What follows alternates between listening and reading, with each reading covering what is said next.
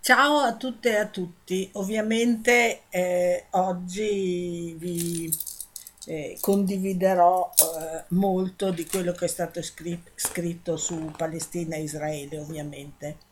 E inizio con quello che ha scritto Luisa Morgantini proprio all'inizio di questa, di, di questa, non so come dire, Eh, nuova Nakba, non lo so, eh, basta, basta, basta l'impunità di, con l'impunità di Israele. A questa esplosione ha condotto la nostra politica verso la Palestina.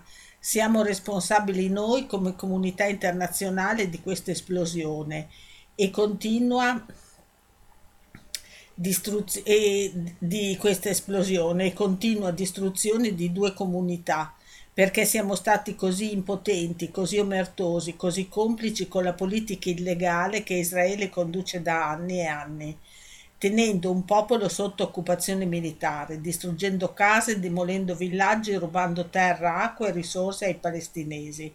Basta, basta, basta con questo dolore, queste morti. Certo, le vittime sono vittime di qualsiasi parte, siano, di qualsiasi parte siano, ma proprio perché tra uccidere e morire noi scegliamo di vivere, diciamo, dobbiamo far sì che il popolo palestinese possa essere libero sulla propria terra e non ci scandalizziamo se i palestinesi perdono la pazienza e cominciano a dire basta, se sono disperati. Sono anni a Gaza e in Cisgiordania che sono sotto assedio, sotto il dominio di coloni fondamentalisti e criminali. Libertà per tutti, pace per tutti, anche per Israele, ma basta con l'illegalità israeliana. Poi eh, c'è un'altra riflessione con, eh, dal pacifista eh, di Enrico Euli, violenza e guerra. In Palestina come tra i curdi, in Ucraina come in Iran, ma anche nelle città di tutta Italia, sono la rimozione della violenza che prende forma nella nostra vita di ogni giorno e la negazione di quella provocata da diversi governi ad alimentare ovunque circuiti di morte. La violenza moltiplica la violenza, la guerra nutre altre guerre. Quanta ipocrisia dietro chi si dice sorpreso della guerra aperta che si allarga nel mondo. Quel che fa più male oggi non è quel che stiamo facendo o permettendo che si faccia o non si faccia, scrive Enrico Euli, ma proprio questo apparente stupore che, si è, che sappiamo mostrare ogni volta che, come ora, la violenza si sfoga, rafforza i suoi circuiti di morte e avanza nella guerra aperta. Dovremmo riconoscere che la violenza è già guerra, comunque venga agita. Se si mostra buona, crea il vantaggio che possiamo rimuoverla e negarla con più facilità, ma contemporaneamente determina lo svantaggio che si presenterà infine in forme ancora più terribili.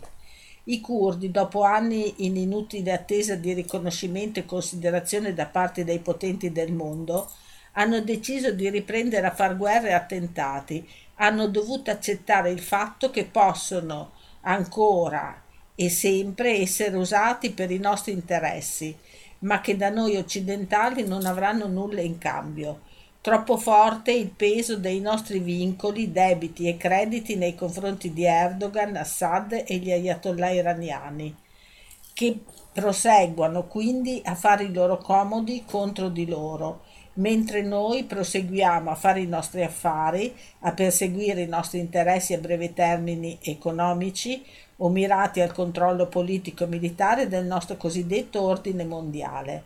Anche in Iran e verso l'Iran niente da fare, ci copriamo con la foglia di fico del Nobel per la pace ad una povera resistente in galera, ma all'interno del paese possono continuare ad agire impunemente contro i loro interessi, contro i loro stessi cittadini e cittadine, attanagliando le opposizioni di piazza in un contesto di repressione e terrore di Stato. D'altronde anche noi si prosegue a picchiare dei ragazzi in corteo, armati solo di uova sode, per proseguire a creare anche qui il clima giusto per un futuro di pace e democrazia, tanto se qualcuno passa alle armi la soluzione è sempre quella e rafforza il gioco della violenza armata e repressa dagli stati. Qualunque essere umano ragionante o anche solo senziente si rende conto da tempo che la situazione di violenza in Palestina non poteva reggere a lungo senza una nuova guerra, e ci risiamo infatti, e tutti i partiti, i media, le istituzioni ad attaccare l'attacco di Hamas, la guerra dei poveri con deltaplani, pick-up e razzi obsoleti, contro chi la guerra la fa da decenni, impunito e arrogante, sotto le spoglie di una democrazia.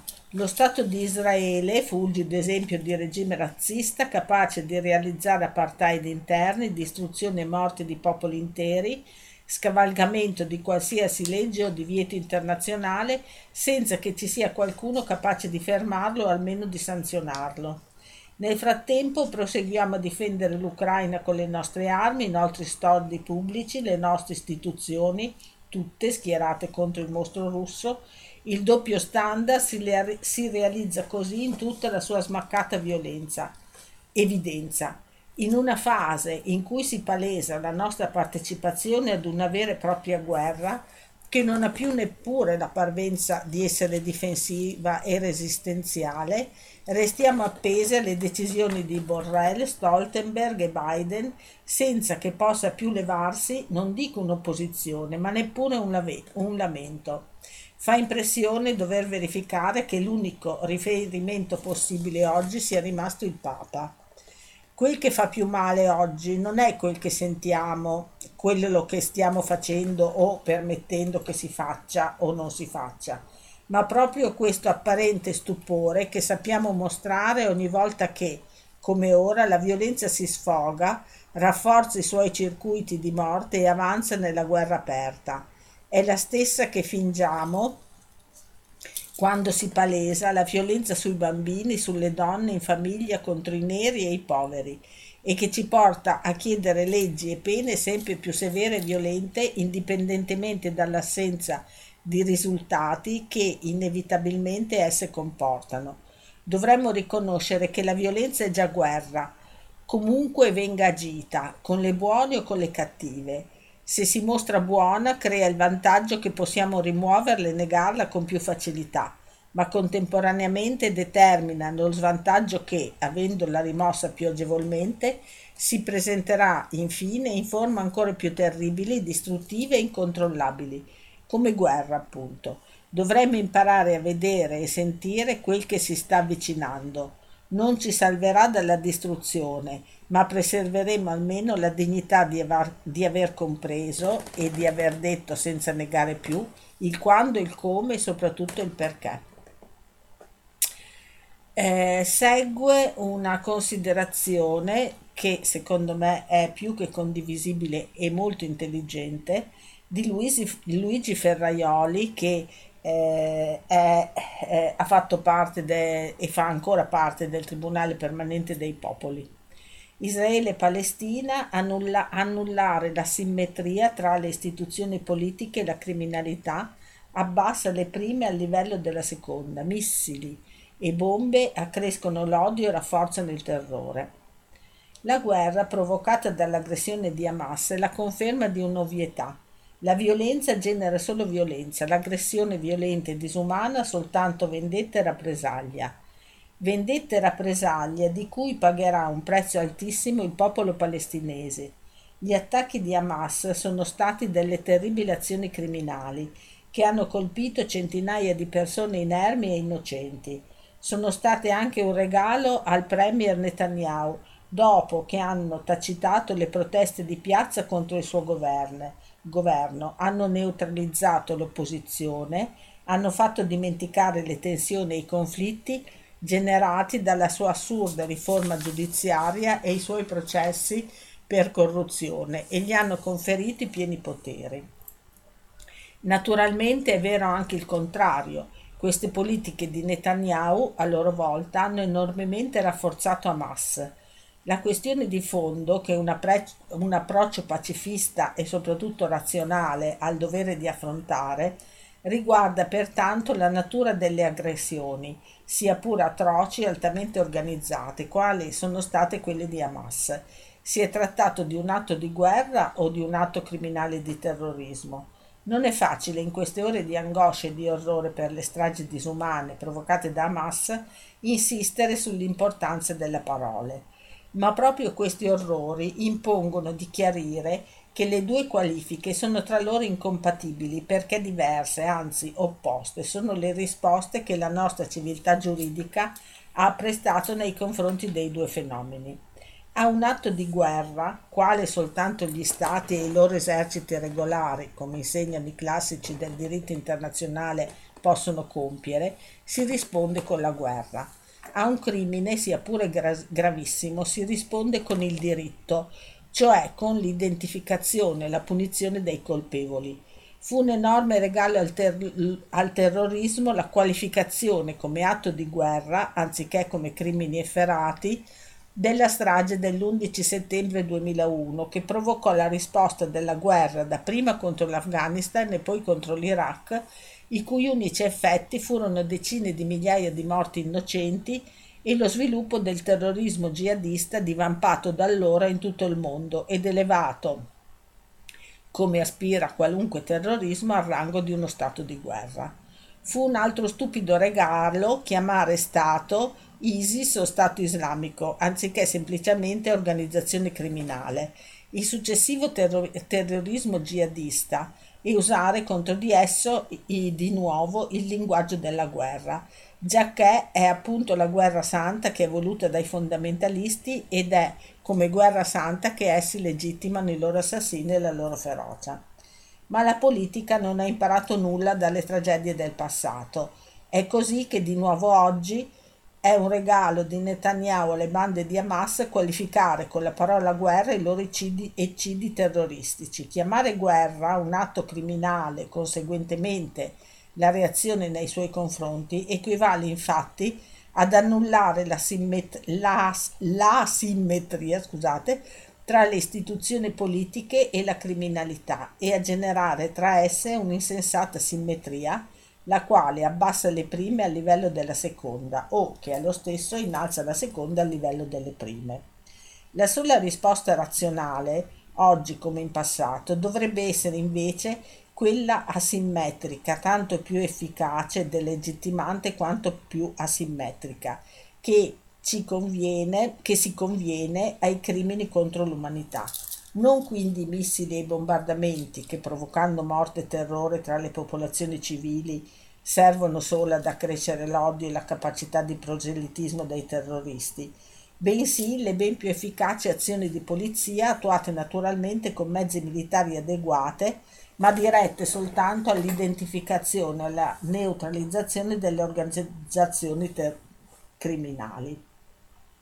È poi evidente che, sì, che se configuriamo il terrorismo come un fenomeno criminale, dovremmo anche comprenderne le cause, onde rispondere a esso non solo con i mezzi della repressione, ma con politiche idonee a rimuoverne la, le ragioni. Le origini del, ter- del terrorismo di Hamas sono assolutamente evidenti. Non si possono tenere milioni di persone, l'intero, po- persone, l'intero popolo palestinese, in una condizione di oppressione e di apartheid, senza che a un certo punto una parte di questo popolo esploda in forme criminali. È chiaro che la violenza non risolverà mai nulla, può solo, come l'esperienza insegna, inasprire il conflitto, accrescere gli odi e la volontà di vendetta. La sola soluzione è politica, e qualunque soluzione politica non può che consistere nel capovolgimento della politica della, dell'attuale destra israeliana, nella promozione della convivenza pacifica basata sui principi di eguaglianza e di laicità, e perciò sul reciproco rispetto di tutte le differenze di identità, siano esse nazionali o religiose o politiche o culturali. È la stessa risposta razionale, del resto, che occorrerebbe dare alle tante sfide globali che minacciano il futuro dell'umanità. Naturalmente, come sempre, la pace, l'uguaglianza, le loro condizioni, le loro garanzie sembrano soltanto un sogno. Ciò che, come sempre, il realismo politico preferisce è l'incubo. La comunità internazionale deve assumere una posizione diversa con Israele, è l'unica soluzione. Qui non si tratta di essere pro o contro, ma di fer- far rispettare il diritto che fino adesso il governo di Tel Aviv ha violato nella totale impunità. Fondatrice e presidente di Assopace Palestina, Luisa Morgantini ha alle spalle una vita che parla per sé. ottantadue anni, figura storica del pacifismo italiano e da sempre impegnata in una battaglia per il rispetto dei diritti dei palestinesi e per il raggiungimento di una stabilità in Medio Oriente. È stata vicepresidente del Parlamento europeo, dove si è occupata delle politiche per l'Africa e i diritti umani, e creatrice della rete internazionale delle donne in nero contro la guerra e la violenza. Vola regolarmente in Cisgiordania, l'ultima volta poche settimane fa, e conosce a fondo anche la realtà di Gaza e la sua storia, anche se da alcuni anni le autorità israeli- israeliane le negano l'accesso. Sto tremando e, so- e soffro. Ricevo molte chiamate dalle persone che sono nella striscia. L'ultimo messaggio è di un uomo. Non c'entra niente con Hamas o con Al-Fatah. È solo un pizzaiolo. Mi ha detto, questa forse è davvero l'ultima volta. Forse ci incontreremo solo in paradiso. Gaza e Israele, ripensare l'umano tra guerra, violenza e trauma coloniale, di Ruba Salì. In queste ore in cui si assiste sgomenti all'evolvere dell'escalation di morti palestinesi e israeliani, è chiara una forte dissonanza nelle reazioni dei due mondi. I milioni di palestinesi dentro e fuori i territori occupati si sono trovati in uno stato di trance, tra un'innegabile iniziale euforia, poi divenuta shock e paura per le sorti della striscia. Si chiedono se quello che hanno avuto davanti agli occhi sia stato delirio onirico o realtà. Come è stato possibile, ci si chiede, che i palestinesi da Gaza, reclusi in pochi soffocanti chilometri quadrati, più volte ridotti a macerie, siano riusciti ad eludere l'esercito più potente e tecnologico del mondo con attrezzature rudimentali, biciclette con le ali deltaplane. Non si capacitano del ribaltamento dell'esperienza della violenza, abituati come sono a vedersi vittime sotto le bombe, i mitra e gli apparati di controllo israeliano. Gli osservatori occidentali si domandano smarriti perché Hamas e i giovani palestinesi di Gaza, nati e cresciuti sotto assedi e bombe, abbiano sferrato un attacco di queste proporzioni e proprio ora. In tutto questo il governo israeliano ha risposto dichiarando guerra totale, promettendo la polverizzazione di Gaza e chiede agli abitanti di lastra- lasciare la striscia sapendo che non c'è via di fuga. Ma dichiarare guerra significa assumere che prima ci fosse la pace. Certamente gli abitanti di Sderot e del sud di Israele vorrebbero continuare a vivere in pace. Per gli abitanti di Gaza l'opposto, pace, è un concetto astratto, un vissuto mai sperimentato.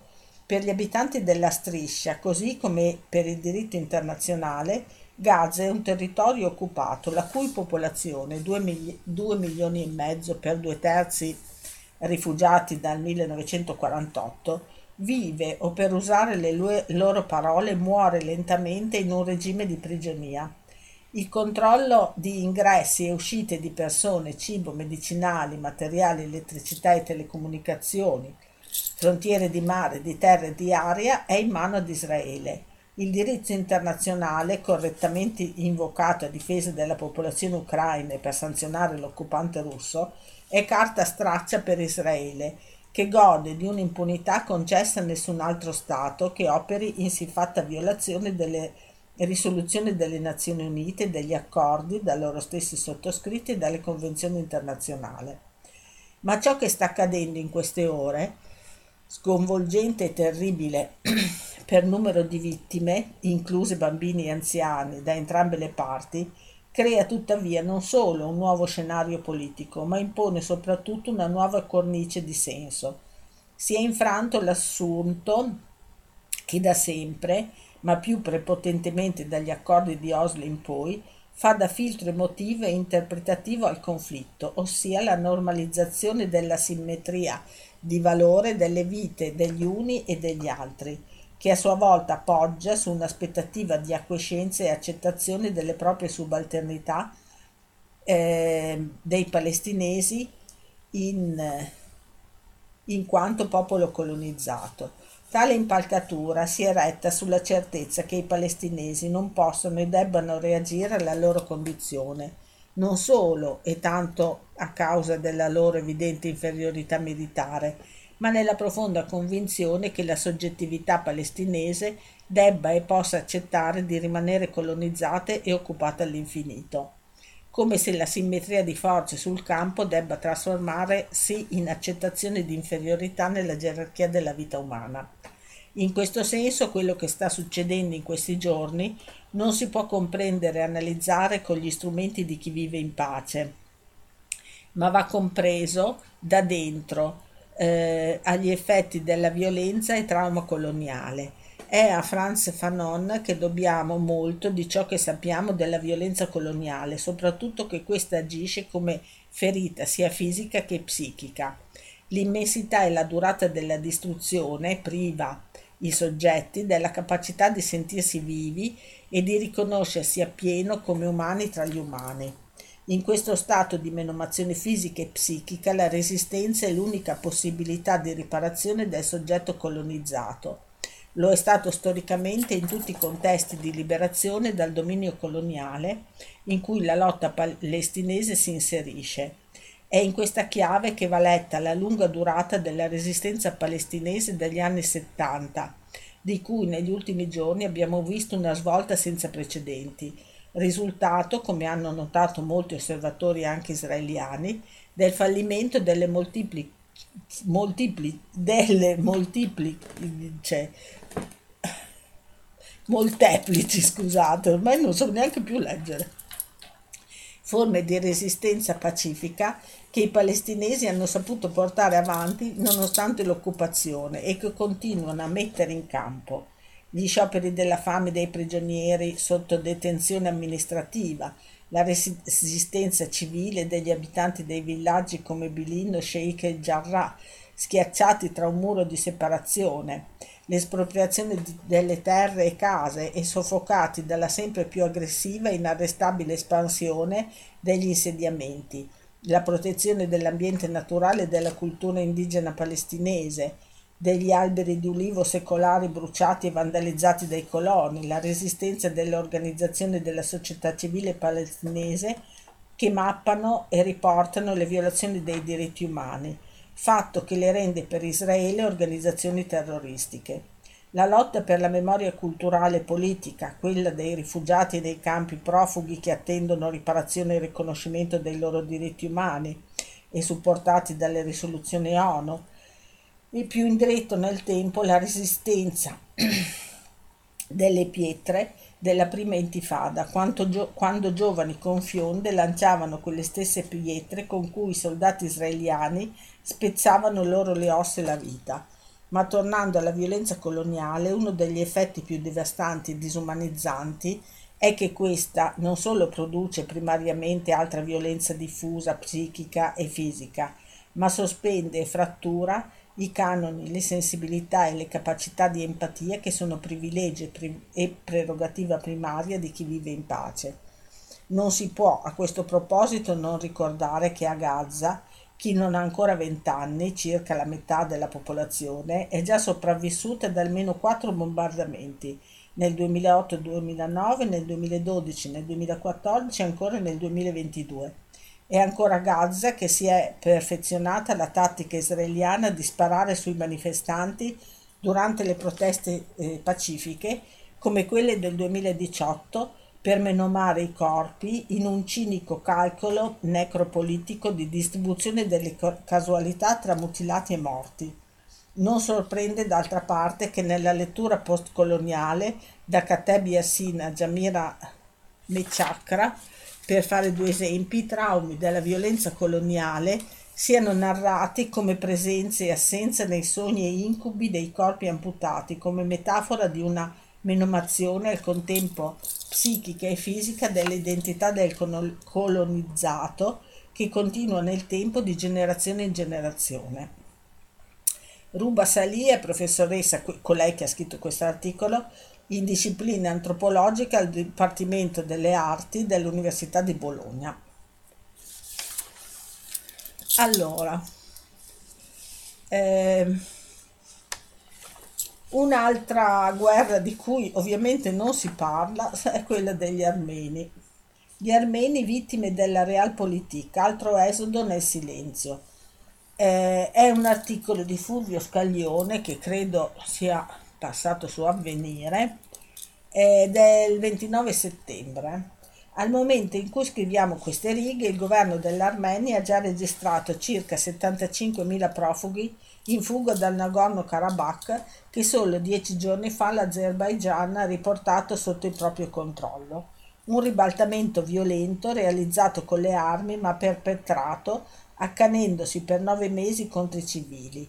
Per tanto tempo, infatti, gli azeri hanno bloccato il corridoio di Lachin, l'unica via che collegava il Nagorno all'Armenia, l'unica arteria che consentiva al piccolo popolo della Repubblica separatista dell'Artsakh di ricevere i beni essenziali alla sopravvivenza.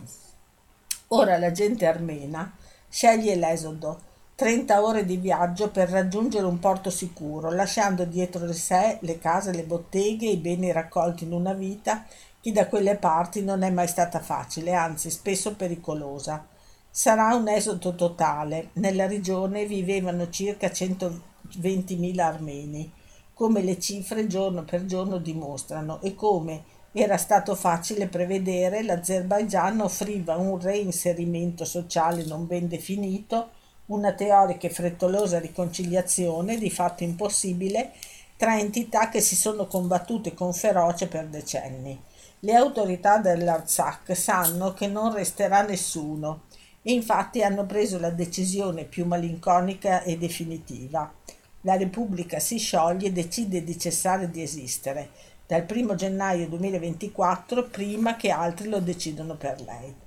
Come si è detto e scritto, il diritto internazionale stabilisce che il Nagorno Karabakh è territorio azero. Lo decisero i diversi patti firmati all'epoca della fine dell'U R S S tra i leader dei nuovi stati indipendenti, lo confermarono i trattati siglati a livello internazionale in quegli stessi anni, lo ratificò la risoluzione numero ottocentoventidue dell'ONU nel duemilaotto. Ma una rivendicazione così brutale di un diritto come quella attuata dagli azeri viola tutte le norme che la partecipazione alle Nazioni, de- alle Nazioni Unite imporrebbe di rispettare, a cominciare dal divieto a ricorrere alla forza militare per risolvere le divergenze tra nazioni. Allora, perché la cosiddetta comunità internazionale assiste agli eventi con tanta calma, per non dire indifferenza? Le ragioni affondano nei più classici meccanismi della Realpolitik, che non sono nuovi, ma sono ancora più stringenti nella crisi glo- globale innescata dalla guerra in Ucraina. La Russia è sempre stata il principale sponsor dell'Armenia e quindi anche del Nagorno-Karabakh armeno. Per molti anni Mosca si è, po- si è opposta alle proteste azere, anche in sede ONU, ma erano i tempi in cui il Cremlino era in guerra con la Georgia per l'Ossetia del Sud e l'Abkhazia, russofone e russofile, e dunque si pronunciava contro ogni tentativo di cambiare con la forza le situazioni sul terreno. Ora, ora la Russia conduce un'invasione in Ucraina, non può certo usare certi argomenti, in più assediata dalle sanzioni e con una rete di relazioni internazionali assai più limitata di prima, non può compromettere i rapporti con la Turchia, grande sponsor dell'Azerbaigian, ma anche paese vitale per l'economia russa. I turchi importano dalla Russia il venticinque per cento del petrolio e il cinquanta per cento del gas che consumano. È decisivo per gli equilibri politici e militari sul Mar Nero e oltre. Nemmeno l'Europa e gli Stati Uniti però si sono segnalati quanto a solidarietà con gli armeni del Nagorno-Karabakh, ma per ragioni diverse. L'Europa perché non se lo può permettere. Dopo la rinuncia al gas russo, l'Azerbaigian è diventato uno dei maggiori fornitori dei paesi U E e non possiamo inimicarcelo. Per gli Stati Uniti il discorso è diverso. A Washington osservano da tempo i tentativi del governo armeno, guidato da Nikol Pashinyan, di staccarsi dalla tutela e quindi anche dagli interessi della Russia. In più i governi U S A non hanno mai abbandonato il vecchio progetto che ai tempi di George Bush aveva portato, era il duemilasei, all'inaugurazione dell'oleodotto Baku-Tbilisi-Ceyhan, ovvero l'idea di staccare il Caucaso meridionale dall'orbita russa per farlo scendere in quella della Turchia, che è pur, se- che è pur sempre un paese della NATO. Il passaggio del Nagorno al vecchio alleato azero Ilham Aliyev, Aliyev serve egregiamente allo scopo. Ora gli americani non devono far altro che aspettare che l'Armenia, come un frutto maturo, si adagi nel loro cestino. E poi ovviamente c'è la stessa Armenia. Il premier Pashinyan sviluppa la retorica antirussa e sta accogliendo tutti i profughi, sforzo non da poco per un paese di tre milioni di abitanti che non abbonda in ricchezze. Il P I L pro capite è di circa quattordicimila euro l'anno, al centodiciassettesimo posto nel mondo, ma non ha mosso un dito per contrastare gli azeri, fatto per cui è duramente contestato in patria. Pare evidente che la dissoluzione della Repubblica indipendentista abbia significato per lui, per il suo governo e per buona parte degli armeni, anche la dissoluzione di uno spettro, quello di una guerra con l'Azerbaigian, che in un attimo poteva diventare regionale e ad altissimo rischio per il suo paese. Meglio perdere il Nagorno Karabakh che perdere tutto, insomma. E anche questa è Realpolitik. Al netto delle ipotesi e dei ragionamenti, però, resta la vicenda di un popolo, quello armeno, e di una terra chiamata Armenia, già nel sesto secolo prima di Cristo, su cui la storia sembra accanirsi con, tena- con, tenacia spietata e an- con tenacia spietata e anche beffarda.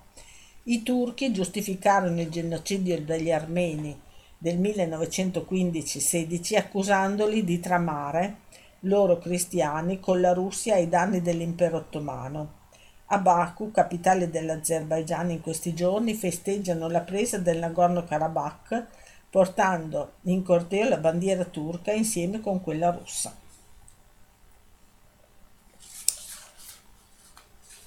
Eh, adesso ritorniamo in Italia.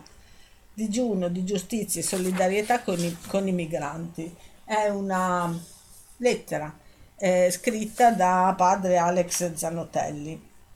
Fino a quando il governo italiano continuerà ad elaborare decreti su decreti per espulsioni, rimpatri, respingimenti disumani e disumanizzanti contro i profughi, è un grido di orrore che lanciamo questo mese come digiuno di giustizia per gli ultimi provvedimenti di pura perversione verso chi bussa alla nostra porta in cerca di speranza.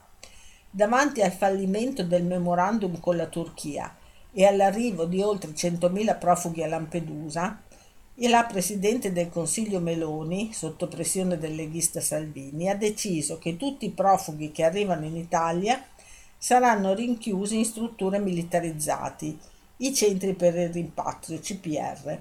Per realizzare questo, il governo Meloni ha deciso di costruire in ogni regione del paese un C P R per rinchiudervi chiunque entri illegalmente in Italia, compresi i minori di sedici anni, se mancassero strutture idonee ad accogliere, ma solo per novanta giorni. Ma nel provvedimento non è previsto l'aumento dei posti di accoglienza riservati ai minori.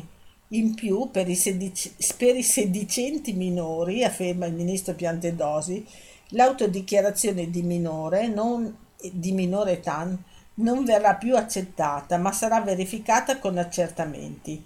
È da sottolineare che un insieme di valutazioni e non un singolo esame con la sola R X del polso è dirimente a stabilire l'età cronologica di un soggetto, specie se minorenne.